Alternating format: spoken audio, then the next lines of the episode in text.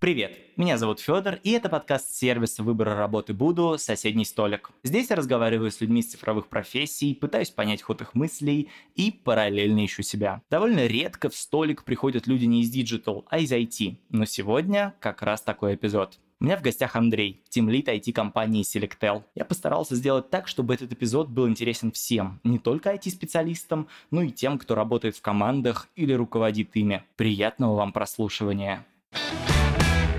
Всем привет, меня зовут э, Федосеев Александр, я старший разработчик в одной из команд облака в Selectel. С Андреем мы познакомились э, прям с самого начала моего пути в, в компании Selectel. Он просто сначала провел у меня собеседование, а впоследствии стал моим руководителем. Всегда нравилось э, то, что с Андреем можно поговорить вообще на любую тему, и что он всегда искренне скажет, где я прав, где я не прав. Вот. Отсюда же дальше следует его классное умение менторить. Он привел меня сейчас к позиции старшего разработчика. Далее мы с ним потихонечку идем к моей позиции тем лида. То есть он менторит меня э, и дальше, и продолжает, несмотря на то, что мы теперь работаем даже в разных командах. И всегда готов помочь, что бы я ни спросил, всегда я получал какой-то вразумительный ответ, какое-то направление движения, куда, где, за что можно было бы зацепиться и решить проблему. Надеюсь, то, что скажет Андрей, вас зацепит, и вы поподробнее узнаете о том, что значит быть тем лидом в IT. Андрей, ну, я тогда по традиции начну с вопроса, как твой день? День был полный событий, день был полон всего-всего, вот, но достаточно заряжающий. Заряжающий и, наверное, вдохновляющий. Класс. Расскажи, как он вообще обычно начинается, и если можешь, то немножко коротко про то, чем ты в целом занимаешься в Selectel. Да, в облаке Selectel я один из тем лидов а, команд разработки, непосредственно команды Compute, та, которая занимается самими виртуалками, все, что там к ним относится, от всяких а, суровых таких хостовых вещей до ближе к клиентам, ближе к нашим непосредственным пользователям. Вот. День мой начинается обычно по-разному, но до день за этого обычно у меня есть некая такая сессия, в которой я планирую, что я буду делать. Вот, а обычно это такое достаточно вдохновляющее мероприятие. Вот, я вот это вот все сделаю. На практике оказывается, что, дай бог, получается половину из этого всего сделать, и это уже успех. Вот, но обычно день начинается с разбора каких-то вопросов, а, которые там за ночь могли накопиться, потому что сама компания предоставляет услуги в круглосуточном режиме, и а, могут возникать проблемы, которые там аффектят клиентов ночью. У нас есть специальная служба поддержки, там многоуровневая. Вот. Но, тем не менее, часть вопросов, они все равно седают в разработку, такие достаточно тонкие, точные. Вот. И часть времени уходит, конечно, на разбор таких моментов, куда, что, что с этим будем делать. Дальше какие-то моменты истории, связанные с, ну, такими рабочими ритуалами, что-то про дейли, что-то про какие-то иные встречи. Достаточно достаточно много в роли лида приходится общаться, да, то есть это неотъемлемая часть, и, соответственно, там какая-то часть дня уходит на встречи, митинги, взаимодействие с другими лидами, другими командами в целом, какие-то общие такие процессные штуки, вот это вот все подъедает день. Вот в остальное там время, если где-то, дай бог, удается что-то пописать в код, это просто, значит, день удался. Вот сегодня был не такой день, но тем не менее, все равно он прошел достаточно бодро. Слушай, ну не могу не спросить, что не успел сделать за сегодня. Что не успел сделать за сегодня? Нужно было доделать один из проектов там грядущих изменений, а, которые затрагивают достаточно большое количество команд. У нас частенько бывает история, в которой самый заинтересованный лид, он а, пушит процесс от себя, да, то есть максимально связывая все контексты, даже если это лежит где-то вне плоскости одной из команд. Вот, соответственно, вот эта история была, она у меня немножечко отъехала более срочными вещами, поэтому не успел. К сожалению, не успел. Ты сказал, что в целом а, работа Team Lead, она связана с очень большим количеством коммуникаций. Я в целом знаю, и там, не знаю, конечно, это стереотип, но кажется, что в IT, в, в целом в разработке, очень большое количество людей, таких, знаешь, довольно интровертных, которым дискомфортно общаться. Расскажи, каково, во-первых, от тебе, насколько ты готов а, вот быть таким менеджером, и как ты вообще вот пришел к этому, условно, такому в какой-то степени коммуникаторскому статусу. Угу. Да, ну, я свой путь начинал не как сразу как тимлид, да, то есть я начинал как фуллстек разработчик. Я тоже был таком в неком стереотипном образе как это называют, чуть более в грубом смысле сычом, да, то есть когда ты минимально с кем-то взаимодействуешь и стараешься больше фокусироваться на том, что делаешь. Дальше у меня был период, когда я стал уже лидом, и для меня это было, ну, таким переломным моментом, потому что вот уже надо как бы общаться, а нету таких софт-скилловых историй, да, то есть они в каком-то виде были, но недостаточно и не было понятно, сколько времени это на самом деле занимает, когда ты в это только приходишь. Вот, и достаточно такая прям супер инсайт инсайтовая вещь была, что, блин, я от этого устаю гораздо быстрее. То есть я мог там по 12 часов писать код, и мне было прям супер легко. Но как только пошли встречи, то там 3-4 часа встречи ты уже просто падаешь, потому что просто физически устаешь. Вот это история тренировок, это история какой-то экономии ресурсов, то есть э, стараешься уже проводить встречи четко по планам, чтобы не вырезали они за тайминги, вот эти все истории. То есть начинаешь больше работать именно над каким-то прагматичным, да, каким-то, что ли, общением. С точки зрения, как вообще в такой истории коммуникатором быть, да, как в это все включаться. Ну, на самом деле очень есть много всяких практик, которые относятся к такой фасилитации как таковой, да, если это какие-то сессии, где нужно вовлечь всех поработать, пообщаться, какие-то брейнштормы, еще что-то. Есть какие-то встречи, которые просто условный там опрос всех опрос каждого дает некую результативность просто для того, что ты на всех обратил внимание, да, то есть со всеми пообщался, получил какую-то обратную связь. Есть разные способы того, как вовлечь, в принципе, ребят в такое общение. Что-то достигается путем какого-то личного взаимодействия, там какие-то one-to-one, да, на которых можно проговорить какие-то такие моменты, которых, ну, просто не хватает человеку подсказать, узнать вообще, важно ли для него это. Может быть, он сам хочет общаться, но у него нет каких-то инструментов, как это было у меня. Либо это какая-то история, в которой ему некомфортно, и, соответственно, как-то его регулировать с точки зрения вот вовлечения в подобную активность. Расскажи, насколько для вот любого разработчика там очень понятная траектория роста до тим лида, или это совершенно не обязательно? Это, наверное, немножечко тоже такая стереотипная история. Возможно, изначально в самом IT, потом она осталась уже шлейфом каким-то в России, да, то есть когда сеньор уже вот находится в какой-то стадии, когда все, вот дальше непонятно куда расти, то обычно приходит а, руководитель какой-то повыше уровнем, говорит, ну, вот ты тимлит, да, теперь тебе рулить этой командой. И для многих это оказывается не тем, чем они хотели бы заниматься. То есть важно расти, важно куда-то двигаться, но не в эту сторону. Но так как вообще в принципе, что такое тимлит и какая-то история по ролям, из чего состоит тимлит. Она стала, по крайней мере, описываться не так давно, да, то есть там буквально, может, последние там 3-4 года вот что-то в эту сторону зашевелилось. До этого это был какой-то такой абстрактный суперчеловек, который и покодить, и сархитектурировать что-то, и со всеми подружить, и со всеми пообщаться. Ну, то есть какой-то прям суперчеловек, который почти все роли вообще, в принципе, реализует в себе. И про продукт подумает, ну, в общем, вот прям про все. И, соответственно, не для всех этот путь подходит, но попробовать я рекомендую всем. То есть это, наверное, вполне реализуемая история, даже не переходя в позицию лида. Есть разные две точки зрения, да. По-моему, ребята со стратоплана такую штуку вкидывали, что есть как бы два варианта того, как люди становятся лидами. Либо это ребят, которые лучше всех ходят и становятся просто по духу, потому что вот куда-то им нужно расти. Либо ребят, которые лучше со всеми коммуницируют. То есть такие готовы искать решения в конфликтах, искать какие-то компромиссы, договариваться. Вот вот обычно из второго типа лучше получается лиды, чем из первого. Ты к какому типу себя относишь? Я, я начинал как отличник в этой схеме, да, то есть я начинал со схемы, когда я был а, лучшим техническим специалистом. Мой первый тимлидский опыт, он был такой достаточно, ну вот по кальке, да, то есть я старался создать команду таких же, как я, да, то есть максимально вот если я так вижу архитектуру, я, блин, нарежу все задачи, все прям максимально декомпозирую, чтобы просто бери да делай. И это неправильный путь. Я это как бы на своих э, синяках ошибках понял, вот, но это был какой-то период, в который я просто отслеживал, что происходит, почему что-то не работает, почему здесь есть какие-то нюансы, которые почему-то для меня были неочевидны сходу. У нас есть вот этот первый блок таких очень-очень вводных вопросов, э, и я хочу завершить его вопросом. Давай э, для тех, кто совсем ничего не знает, расскажем, что такое продукт облака Selectel и чем вообще ты и твоя команда занимаетесь. Ага. Облако Selectel — это способ для клиентов разного уровня абсолютно, то есть начиная от индивидуальных разработчиков, фрилансеров, каких-то средних, малых, больших стартапов, так и для крупного бизнеса получить в себе в распоряжение инфраструктуру но не железную и с кучей своих накладных моментов, а виртуальную. Да? То есть это, по сути, большая агломерация виртуальных машин, соединенных а, сетями, куда можно подключать разные услуги в виде дисков, в виде балансировщиков и всего-всего-всего. То есть можно воссоздать полностью какую-то железную инфраструктуру в виде виртуальных машин и связи с ними. Сам продукт, хоть и достаточно уже зрелый с точки зрения времени, все равно постоянно развивается, меняется и во многом следует таким общемировым практикам, ну, то есть что, в принципе, принято в облачной разработке, в облачном мире, в облачном использовании таких cloud-native решений для бизнеса и ну, относительно, в принципе, просто тенденций, которые есть сейчас в мире о том, куда все катится. Вот года, которые нас последние сопровождают с пандемией, они привели к такому большому спросу на переход, в принципе, куда-то в онлайн, да, потому что многие офлайн бизнесы не стали возможными к существованию, и э,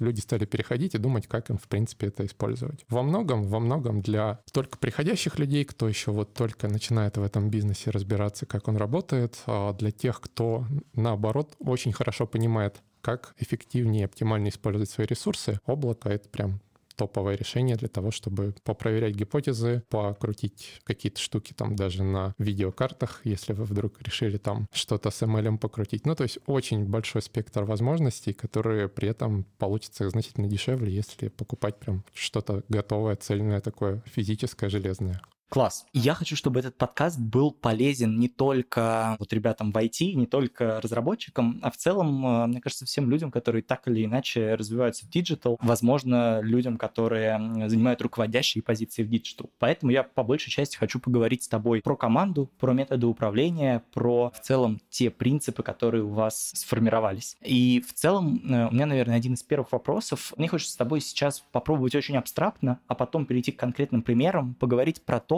как принципы, по которым работает команда, влияют на продукт. Вот давай попробуем сначала очень абстрактно попробовать ответить на этот вопрос. Угу. Ну, у меня, честно говоря, первая ассоциация, которая приходит, когда мы говорим про принципы, это что-то из, а, наверное, Ленсиони, такая достаточно популярная книга про пять пороков команды. Вот ее, если перевернуть и превратить в какие-то все-таки не пороки, а некие блага, которыми команда обладает, это становится такими достаточно мощными якорями, в принципе, а, достаточно так в общих чертах, но описывающих то, как команда может эффективно жить. Просто напомню, с чего там они состоят, да, то есть а, это доверие, это ответственность, это, ну, скажем так, что-то вроде нацеленности на результат, это требовательность внутри самой команды, да, то есть друг к другу, и не боязнь вступать в конфликты. Вот. Это такие достаточно базисные вещи, но они во многом открывают такой прям культурный пласт который можно, ну, достаточно неплохо развивать а, в сторону, ну, решения прям очень необычных задач и достаточно нетиповых, и достаточно масштабировать всю эту историю, потому что это уже больше такое влияние на культуру, чем на результат конкретной команды в какую-то короткую единицу времени.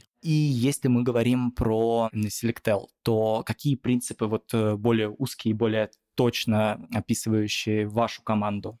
По крайней мере, то, к чему мы стремимся, это вот, наверное, вот эти так, в принципе. Те пять. Да, эти пять. Но в целом, в целом есть какая-то такая глобальная история с а, ценностями, которые компания сама а, предоставляет, скажем так, нам как некий такой фреймворк, к которому мы стремимся. Он по сути, покрывает эти же истории, но с стороны немножечко бизнеса, да, то есть он говорит про клиентов, он говорит про команду в целом, да, насколько мы там хорошо друг с другом взаимодействуем, насколько мы инициативны и предлагаем какие-то решения и несем за них ответственность. Ну, то есть это все укладывается в эту общую канву, просто оно, по сути, названо чуть другими словами. Вот это в каком-то смысле, в каком-то смысле создает понятную и историю про такие зоны мотивации, ну, то есть в, которых можно понятными целями, понятными ожиданиями, понятными возможностями и условиями создавать вот, возможность творить и создавать. Расскажи, почему очень важно формулировать принципы, и может ли существовать команда без четко сформулированных, зафиксированных принципов? Формулировать их важно проговаривать их, важно с точки зрения того, зафиксируете ли вы это где-то на большом камне, который вы поставите там в центре офиса, либо еще где-либо. Это, наверное, просто дух команды какой есть, да, где удобней это не знаю, черпать вдохновение, либо это вещь, которую все ощущают, в принципе, в происходящем вокруг, то есть а, нужна ли какая-то отсылка к этому. Но это очень важный момент, потому что если команда себя не ощущает командой, да, то есть первый вопрос Э, у людей, которые приходят куда-то, когда ты становишься сам лидом, когда ты просто приходишь в команду. Почему вы команда? Почему мы команда? В чем мы команда? Да? То есть это такие достаточно основополагающие вещи, и принципы, они являются основой для того, чтобы команда была на что-то направлена, для чего-то она существовала, и почему-то эти люди не могли бы быть просто отдельными, ну, какими-то контрибьюторами, да, в IC, вот в такой реальности, в которой, ну, не было бы необходимости в команде. Вот. И ну, здесь много чего возникает, и много каких-то доп. принципов вырастает вот над этим всем. И все-таки возвращаясь к истории связки вот конечного продукта, конечного результата ага. и принципов, как э, вот эти самые принципы, они вообще влияют на то, что получается в итоге? Достаточно впрямую на самом деле. То есть если мы возьмем принцип какого-то доверия, да, то есть э, как вот один из примеров, если внутри команд и дальше в каких-то цепочках взаимодействия с клиентом непосредственно устроена вот эта доверительная, ну, понятная атмосфера, какой-то процесс, то меньше информации скрывается, ну, то есть ее в принципе не скрывается, да, то есть мы доверяем клиенту, мы доверяем друг другу, и у нас быстрее гораздо вопросы решаются, чем если мы вот по цепочке в режиме сломанного телефона работаем. Это не всегда сходу работает. Это, уж буду честным скажу, и работает не всегда и в uh, Selectel, да, ну то есть просто потому что есть еще какие-то переходные этапы, то есть это все не сразу к этому приходит. Но тем не менее, то есть нацеленность и стремление вот к такой именно модели, она приводит ну, просто к сокращению количества сервиса по времени для наших клиентов. Вот. Та же самая история касается зон ответственности, да, ну, то есть это вообще впрямую влияет, да, то есть это не какая-то история про брошенных клиентов, либо какие-то брошенные проблемы, либо что-то связанное с просто отсутствием каких-то конкретных ответственных лиц, да, вот кто вот этим вот займется, и почему-то он этим займется, потому что ему кто-то про это скажет. И э, в этом смысле, ну, это прям впрямую влияет, то есть тут э, нет каких-то, не знаю, ситуаций, в которых которых бы это как-то иначе выглядело. Что касается требовательности, да, и, в принципе, нацеленности на результат, как вообще, в принципе, вещей, которые нацеленность на результат дает, собственно, сам продукт, да, то есть если мы просто что-то много чего делаем, но очень устаем, но не даем миру чего-то, то это какая-то очень сомнительная история, если даже все остальные принципы соблюдаются. Требовательность, а, она создает условия, в которых команда готова развиваться вместе, да, то есть люди готовы друг другу говорить честный фидбэк о том, что идет не так, что можно улучшить в такой экологичной достаточно форме, да, то есть не в режиме троллинга еще чего-то, да, а в таком конструктиве и желанием помочь. Вот, то есть это все влияет максимально на результат. Расскажи, насколько может выжить человек в команде, который не разделяет эти принципы? Достаточно тяжело находиться в таких командах. Это возможно, да, то есть я не говорю о том, что это вот by default, да, подходит всем. Во многом же это все зависит еще и от культуры самой компании, да, то есть в которой вы находитесь, в которой вы попадаете. Это зависит во многом от культуры, которая транслируется, да, на всех уровнях, в принципе, не знаю, даже не обязательно там в каком-то вашем подразделении, да, вот вообще в компании. Достаточно много там движений таких а, возникает, в которых нет понимания, нет ожиданий каких-то. То есть это все такое прям свобода творчества, но немножечко в зоне, в которой тебя могут как это побить палками в любой момент, просто если ты выйдешь где-то за пределы дозволенного, но не сказанного ранее. Вот. Также и очень а, тревожно, потому что, ну, когда нет доверия, когда ты не понимаешь, а, кто что про что думает, а, и приходится угадывать, приходится что-то прогнозировать, а, исходя из никакой информации, то это, ну, очень все медленно происходит, очень много каких-то коммуникационных проблем, очень много каких-то перекидываний просто там из пустого в порожнее переливаний. То есть, ну, просто все перестает работать и очень медленно и превращается немножечко в такую прям в плохом смысле бюрократию, да, в которой очень много вот каких-то процессов ради процессов, очень э, много всего и мало что про результат.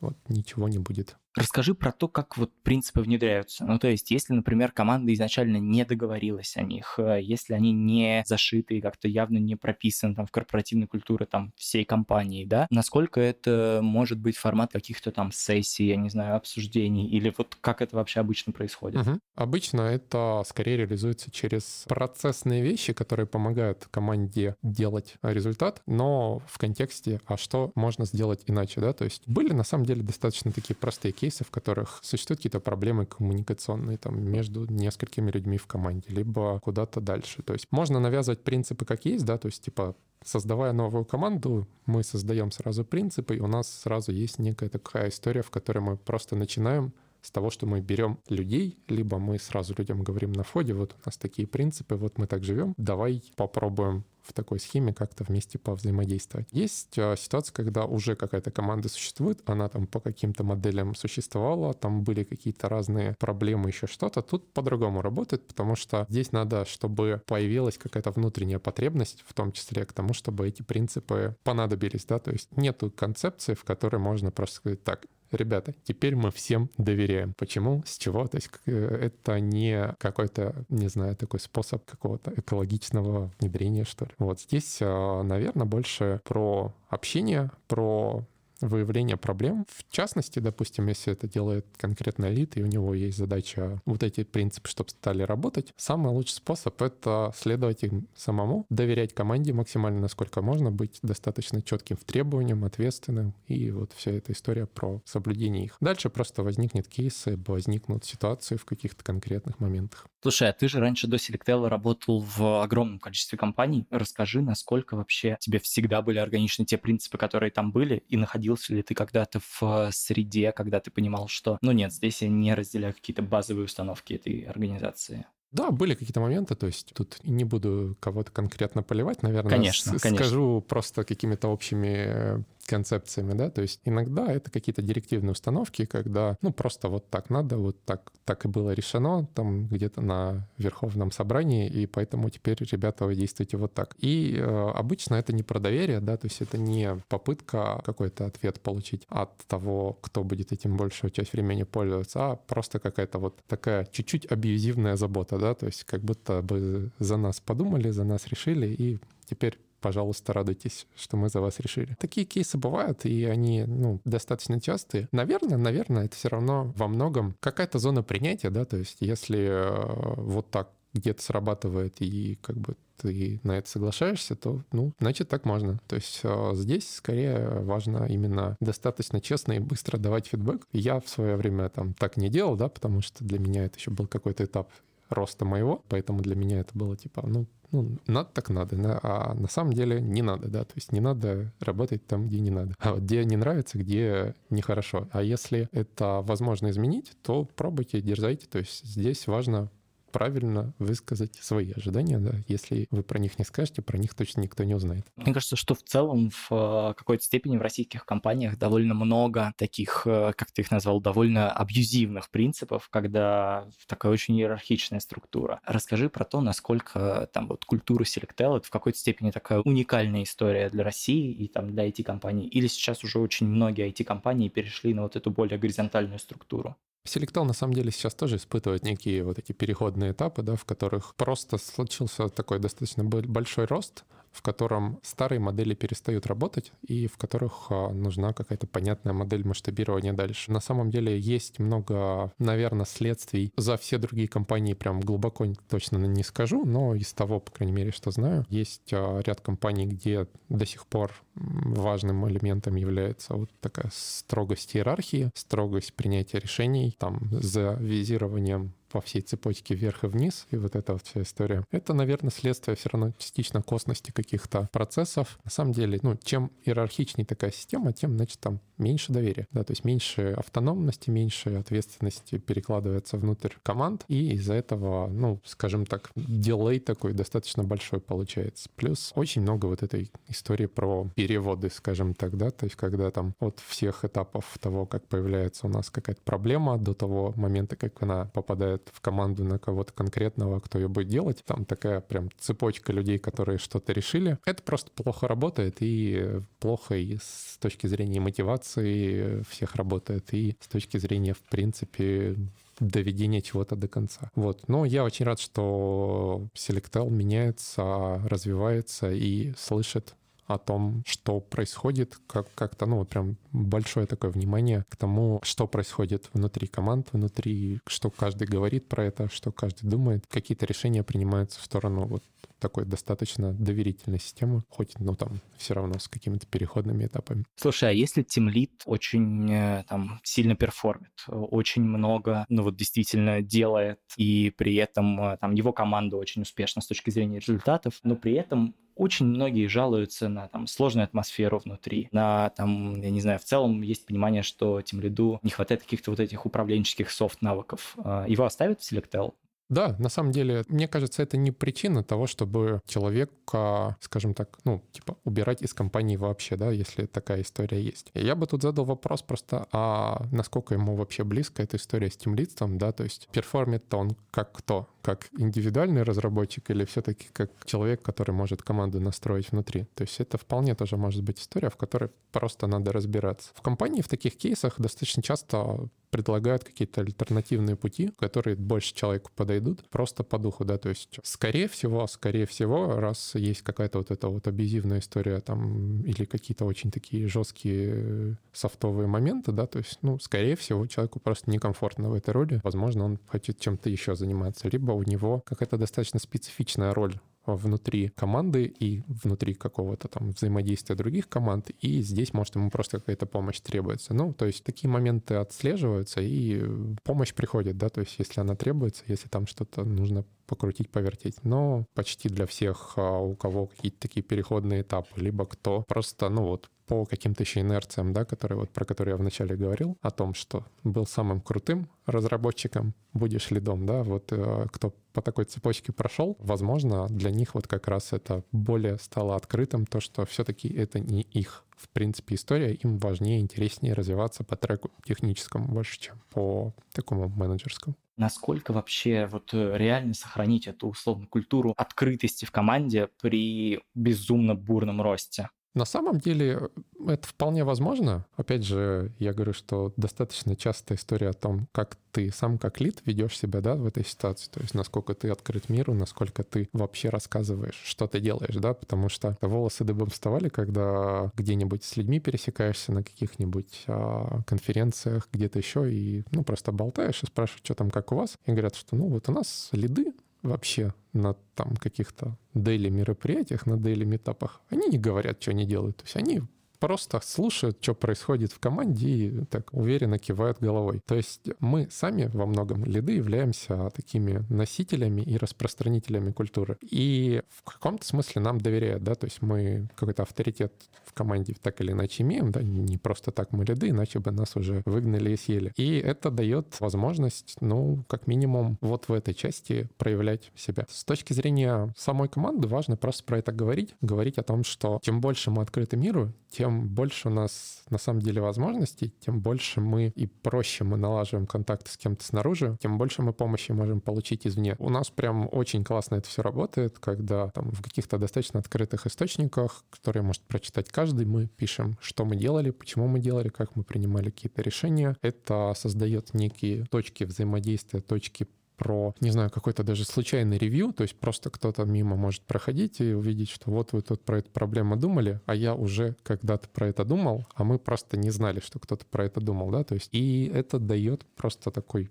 бесплатную такую коммуникацию, какие-то бесплатные точки, в которых мы не застреваем на каких-то очень странных проблемах. То есть, ну, это просто возврат такой идет, в который подтверждается в каком-то смысле, что открытость, она, ну, достаточно много чего дает. Вот, наверное, так. Слушай, а есть вообще какие-то грани у этой открытости? Я чуть поясню вопрос. Э, есть же вот эта книга про культуру Netflix, ага. и она там довольно много их очень спорных тезисов, да, то есть про высказывание критики публично, Путина, например, да, и про какие-то истории, которые в целом вот э, кажется, что не очень свойственны там нам как российской компании. Или, например, там приведу пример, э, историю, например, с открытостью на уровне там, я не знаю, зарплат. Uh-huh. Ну, то есть вряд ли же в Selectel все знают зарплату Нет, друг друга. Это абсолютно не такая правильная и очень искаженная, да, история. Вот э, хочется поподробнее узнать про какие-то грани вот этой открытости. Угу. Ну да, то есть это вот про зарплатный вопрос, это такой хороший такой borderline, э, который э, все такие схемы с э, открытостью, с фидбэком, он такой типа, оп, а как у вас тут с этим дела?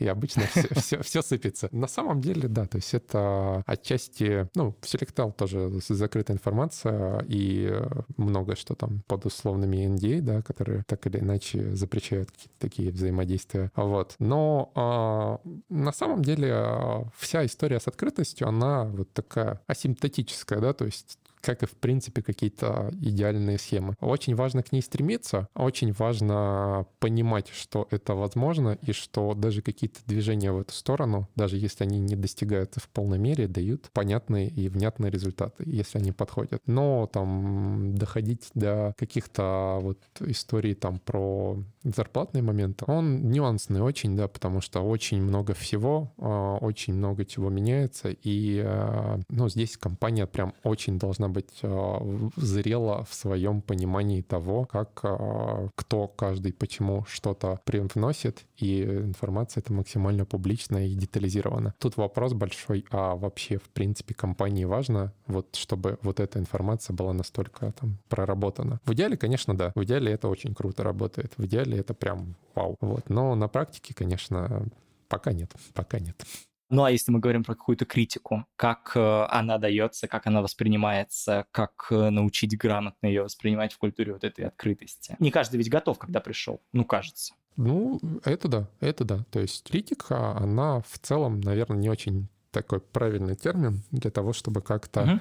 А, обратная связь. Обратная связь, да, честная, да. да. Вот, вот чаще, да, история про обратную связь, о том, как она была дана, в какой форме. То есть э, на самом деле очень хороший инструмент для этого есть э, в том же там менеджмент 3.0, да, то есть это вот эта большая такая концепция с кучей всяких инструментов про agile подобный ближе к скраму каких-то таких историй. Вот, там дается инструмент, который называется feedback wrap, то есть это условно шаурма с фидбэком, да, она там прям метафорический образ, который достаточно легко дается. Вот ее наполнение в основном связано с тем, как достаточно четко дать фидбэк, чтобы он был наполнен именно важными этапами, да, то есть это история про наблюдение, да, то есть то, из чего мы, почему мы вдруг решили дать фидбэк, какие-то моменты про наши эмоции, почему нас это вдруг зацепило, что здесь такого для нас, в чем ценность, да, какая-то история про помощь, ну, то есть фидбэк, он а, не должен быть такой, типа, хорошее, плохое, хорошее, это вот этот классический гамбургер, потому что хорошее сбрасывается, плохое остается, и, соответственно, никто хорошее уже не слышит. В таком фидбэке, который завернут в виде шавермы, да, если мы по-питерски скажем, да, то это история про понятие непонятное ощущение того, а почему ты так решил сказать мне вообще, в чем было наполнение. Она дает такую достаточно ну, безоценочную историю, то есть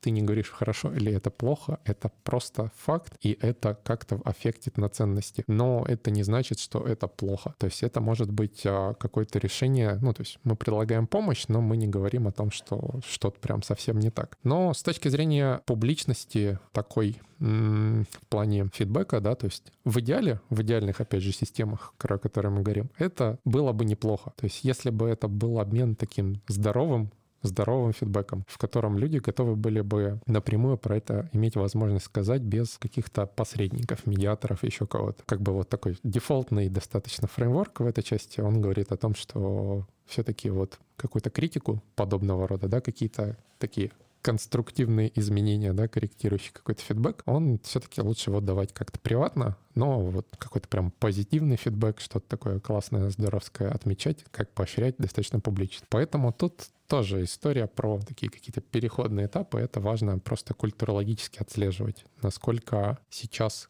комп компания, команда, какая-то агломерация команд готова вот к такому взаимодействию. Слушай, на самом деле со стороны кажется, что в э, Selectel очень свободно. Расскажи, как вы транслируете вот этот принцип свободы и как вы привлекаете какую-то вот эту безумную концентрацию талантов вовнутрь? С точки зрения открытости, мы достаточно много что рассказываем, в принципе, транслируя какие-то мысли наружу, да, то есть что-то это про какие-то более такие вот идеалы, к которым мы стремимся, что-то про то, как у нас действительно внутри работает, это ну, просто способ того, как быть открытым миру, рассказывать о том, что вообще внутри происходит. Здесь достаточно много разного рода мероприятий. Тут очень большая работа нашего HR-бренда, э, да, здесь мы много нам помогают ребята с тем, чтобы вот эту вот историю уметь транслировать, а, всякие дополнительные моменты про обучение, каким-то моментам как бы мы могли научиться лучше это делать. Вот. А с другой стороны, когда есть а, такая внутренняя культура делиться, да, то есть делиться знаниями, синхронизироваться в каких-то общих аспектах, да, то есть внутри самой компании, то вот этот вот не следующий уровень, когда мы выходим куда-то наружу, он вроде не кажется уже таким каким-то прям большим шагом. И эта вся история, она как бы вот начинается обычно изнутри команд, да, вот готовы ли мы там, с соседней командой поделиться каким-то опытом. Дальше это просто, ну, по цепочке развивается и достаточно работает. Но скажу так, что это, опять же, история, наверное, не то чтобы всем подходит, то есть не все готовы прямо вот на разные эти уровни высоко выходить, где-то ниже, где-то выше, но тем не менее сама история с тем, как люди друг с другом взаимодействуют, она ну, говорит о том, что это достаточно здорово и работает. Вот. На самом деле, да просто достаточно комфортно и достаточно понятно, прозрачно, то есть когда ты понимаешь, как твои коллеги работают, с какими проблемами не сталкиваются, да, если ты еще знаешь как, какой-то опыт, который ты можешь помочь им что-то, ну, то есть это очень здорово, очень, ну, очень безопасно, что ли, в каком-то смысле. Это все еще, конечно, тоже не, скажем так, цельная какая-то история, да, то есть это скорее вот какие-то пока всплески, которые внутри есть, они приводят к каким-то таким моментам, то есть прям говорить, что там прям вот так вот мы смотрим в окно Selectel и видим все, что там происходит, это, конечно, пока еще история не про нас, но, тем не менее, вот движение в эту сторону достаточно большое. У тебя недавно была лекция про радикальную честность. Э, я вообще с большим удовольствием посмотрел посмотрел. Давай, наверное, поговорим про то, что вообще в твоем понимании такое радикальная честность, и давай как-то вот расшифруем этот термин э, для слушателей. Ну, радикальная честность, она, по сути, прям максимально просто воспринимается, если ее так математически представить, как а, два слагаемых, да, которые дают вот эту возможность радикальной честности. Это достаточно понятные требования, да, то есть достаточно жестко мы челленджим друг друга, но при этом мы делаем это с заботой друг о друге, да, то есть мы понимаем, что мы люди, то, что мы личности и то, что мы можем много что испытывать. Вот эта композиция двух этих состояний, она дает, ну, условно говоря, некую матрицу, когда мы по какому-то из этих параметров начинаем проседать, про какому-то увеличиваться, и получаем, что если мы максимизируем заботу друг о друге и при этом достаточно хорошо друг друга челленджим, то мы находимся вот в этой позиции радикальной искренности. Ну, опять же, вот эта концепция достаточно идеалистическая, да, потому что, а что такое там достаточно челленджить, а вообще зачем кого-то челленджить, а зачем о ком-то заботиться? То есть тут вот начинаются вот всякие детали внутри. Ты как-то учишь сотрудников внутри? Давай поговорим про то, как ты переносишь вот этот принцип на команду принцип на команду, ну, то есть я про это рассказывал, я это показывал на том, как это работает в принципе. На этом нет необходимости заострять внимание, как вот, типа, вот теперь мы, ребята, вот находимся вот здесь, и, соответственно, мы идем поэтому сюда. Но э, это история, которая применяется, ну, в такой повседневной работе лида, что ли, да, в каком-то смысле. Это важный инструмент для one-to-one, да, то есть, ну, то, когда мы непосредственно работаем с каждым. Это важный инструмент для вообще сбора команды и формирования какой-то внутренней культуры, какой-то зрелости, осознанности какой-то внутри команды, да, то есть насколько люди понимают, что они испытывают. И на самом деле, опять же, здесь прям супер важный момент — это начинать с себя, да, то есть достаточно часто прям вот такой прям очень э, такой line в этом смысле, когда лиды стесняются, что ли, или наоборот из зоны своего какого-то ощущения, что лучше других, да, ну это так не является на самом деле, но просто потому, что я там лидер команды. Я не должен там делиться а, какими-то своими мыслями, я не могу ошибаться, я не могу испытывать каких-то не знаю, просто печали и грусти, просто потому что мой день как-то не заладился. Если мы начинаем себя, просто говорим, блин, сегодня что-то вот пока шел на, там, не знаю, куда-нибудь на работу, либо просто по улице шел, машина окатила, просто вот день в труху. Команда, люди достаточно активно это все воспринимают, и это дает, ну, такую сопричастность, да, того, что ты тоже человек. И каждый человек, каждой личности может испытывать что-то. Грусть, печаль, радость. И это сильно аффектит на самом деле принципы, которыми мы собираем команду, да, потому что это позволяет друг другу в том числе доверять и понимать друг друга, да, то есть вот эта вот коммуникация сильно растет от этого. Ну и плюс в рамках вот этих всяких историй по обмену фидбэком, да, они во многом базируются на какой-то части эмоциональной составляющей. Опять же, да, тут вот эта вот забота, она такая достаточно тоже граничное, да, потому что кто-то воспринимает это так, типа, и все, я теперь должен про тебя все знать, я буду, не знаю, там, ходить за тобой, спрашивать, как у тебя дела каждые пять секунд, или заходить куда-то за пределы дозволенного личной жизни, еще чего-то для того, чтобы понять. Здесь история тоже достаточно простая, наверное, хорошо работает в идее того, насколько вы бы просто с человеком готовы были с любым просто вот с кем-то там поделиться, чем вы живете, чё, что у вас происходит, какие-то радости. Ну, то есть не стоит заходить за какие-то границы, куда вас точно не пускают, и не стоит про это навязываться. Но не знаю, там, спросить, какое у тебя хобби, чем ты увлекаешься, вот где та грань, в которой там эмоционально тебе комфортно находиться, это, ну, хорошая история. С точки зрения челленджей, да, тоже есть момент, так как мы челленджим друг друга, то здесь мы создаем условия, в которых вот этот фидбэк, сказанный вовремя, сказан, наполненный смыслом и наблюдениями, он дает возможность требовать друг от друга какие-то, ну, условно, ожидания, какие-то договоренности, соблюдение их. Если это правильно выстроенная такая культура, в которой это не какая-то агрессия, да, в которой мы просто ну, по сути, не учитываем никакую заботу друг о друге, просто фигачим как есть, то достаточно быстро это все сводит на нет, да, то есть тут нельзя просто челлендж. Вот, вот, то есть а, вот эта композиция дает прям очень эффективное взаимодействие, очень а, эффективную коллаборацию внутри. Мне хочется поговорить с тобой про э, мотивацию внутри команды, и кажется, что как раз э, челленджи, они становятся таким одним из, э, одной из ключевых точек мотивации в команде. Расскажи, насколько насколько вообще важно мотивировать команду внутри, если ты руководитель, насколько важно как-то влиять на эту мотивацию?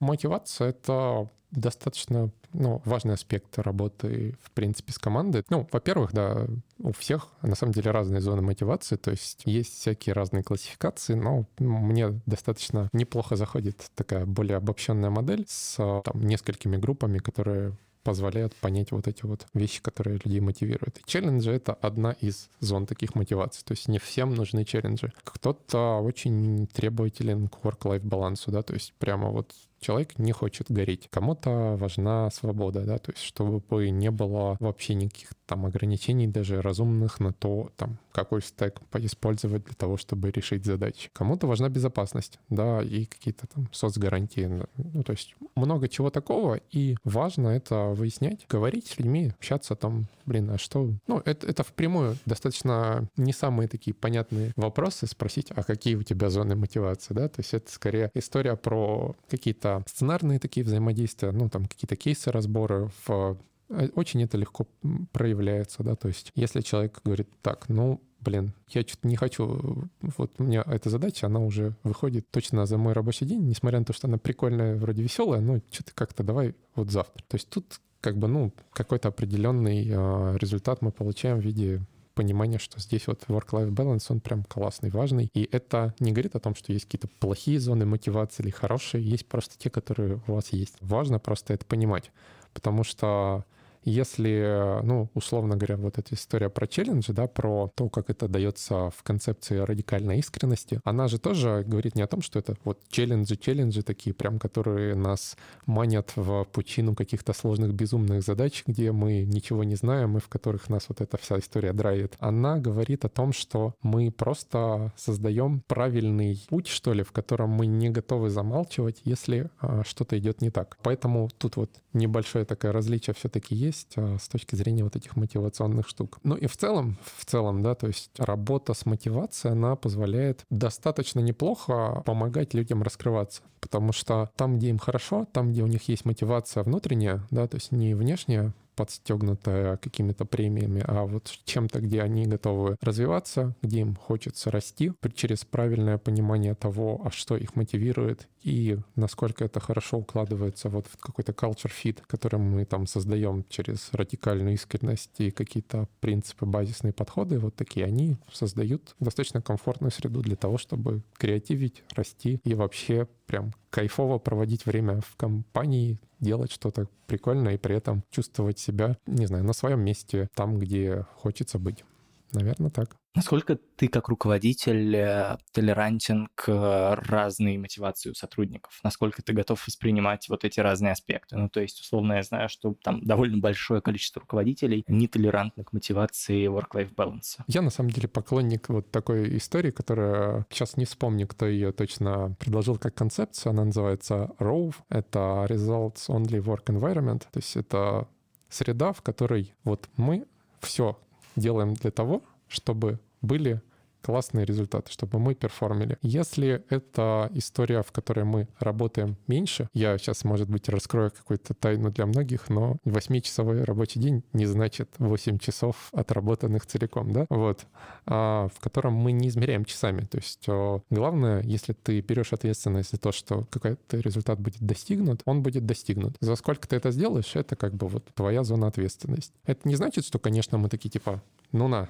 делай, как бы мы там точно знаем, что это там сколько-то времени займет, а если не справишься, то мы тебя там как-то поругаем. Это скорее история про то, чтобы все тренировались в том, чтобы понимать, за что они готовы взять ответственность и как эту ответственность брать. И в этом смысле, э, ну, work-life balance, он, наоборот, классный как раз, но он чаще работает в обратную сторону. То есть среди э, разработчиков очень частый кейс наоборот, когда мы выходим за вообще куда-то потолок и там работаем больше половины дня светового, да, и дай бог светового, давай 24-часового, да, это проблема, которая там ведет дальше к всяким историям про выгорание, про в принципе, апатию какую-то внутреннюю. Ну, то есть тут тоже важно просто, с одной стороны, если человек готов а, какие-то результаты достигать и помогать команде и, в принципе, быть частью команды, но для него важен work-life balance, да, на здоровье. Вот. Это прям не проблема, это, наоборот, хорошее понимание, что человек достаточно четко и